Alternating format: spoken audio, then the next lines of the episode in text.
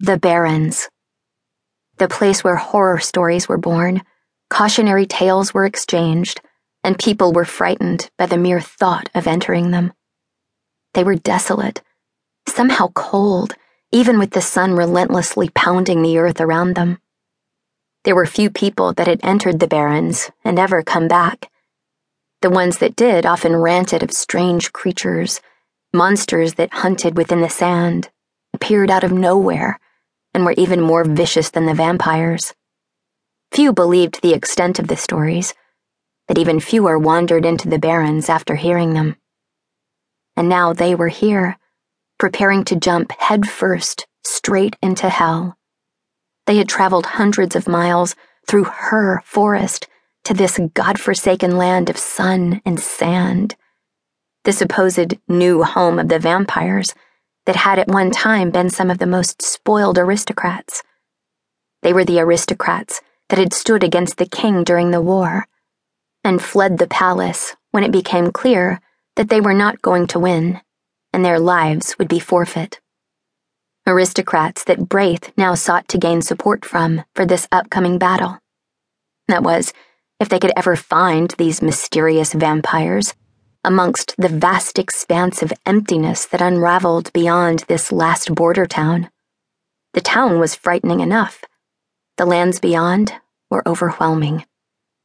Aria wasn't used to such emptiness, not after being surrounded by trees and caves for most of her life. Anxiety twisted within her belly. Sweat trickled down her back as she kept her head bowed and the hood pulled low over her brow. She could feel the curious stares burning through the dull gray cloak of the servants' class covering her. Braith was stiff beside her, his shoulders squared as his body thrummed with tension. She didn't know what to do with her hands as they walked silently down the street. She ached to reach out and touch him, to somehow connect with him. But it was a move she knew she couldn't make.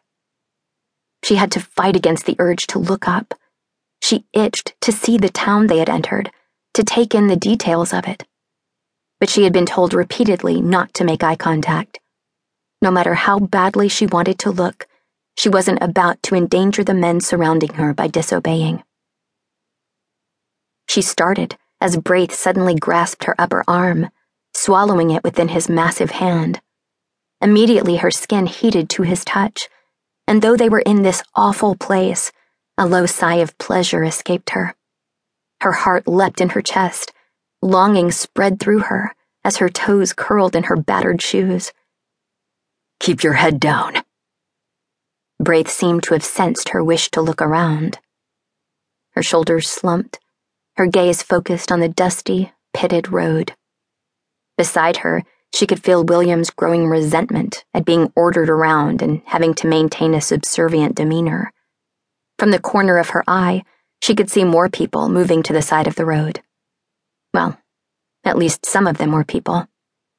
The others, they were something else entirely, and not at all who Braith and Ashby were looking for.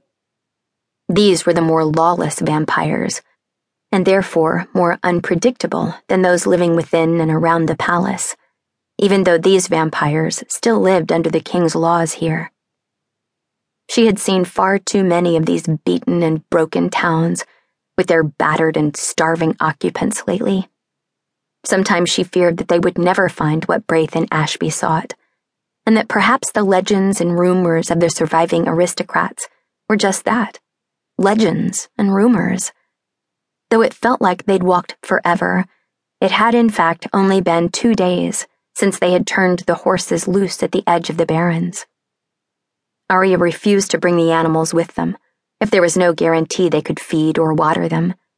So after riding for two weeks, they had been forced to walk.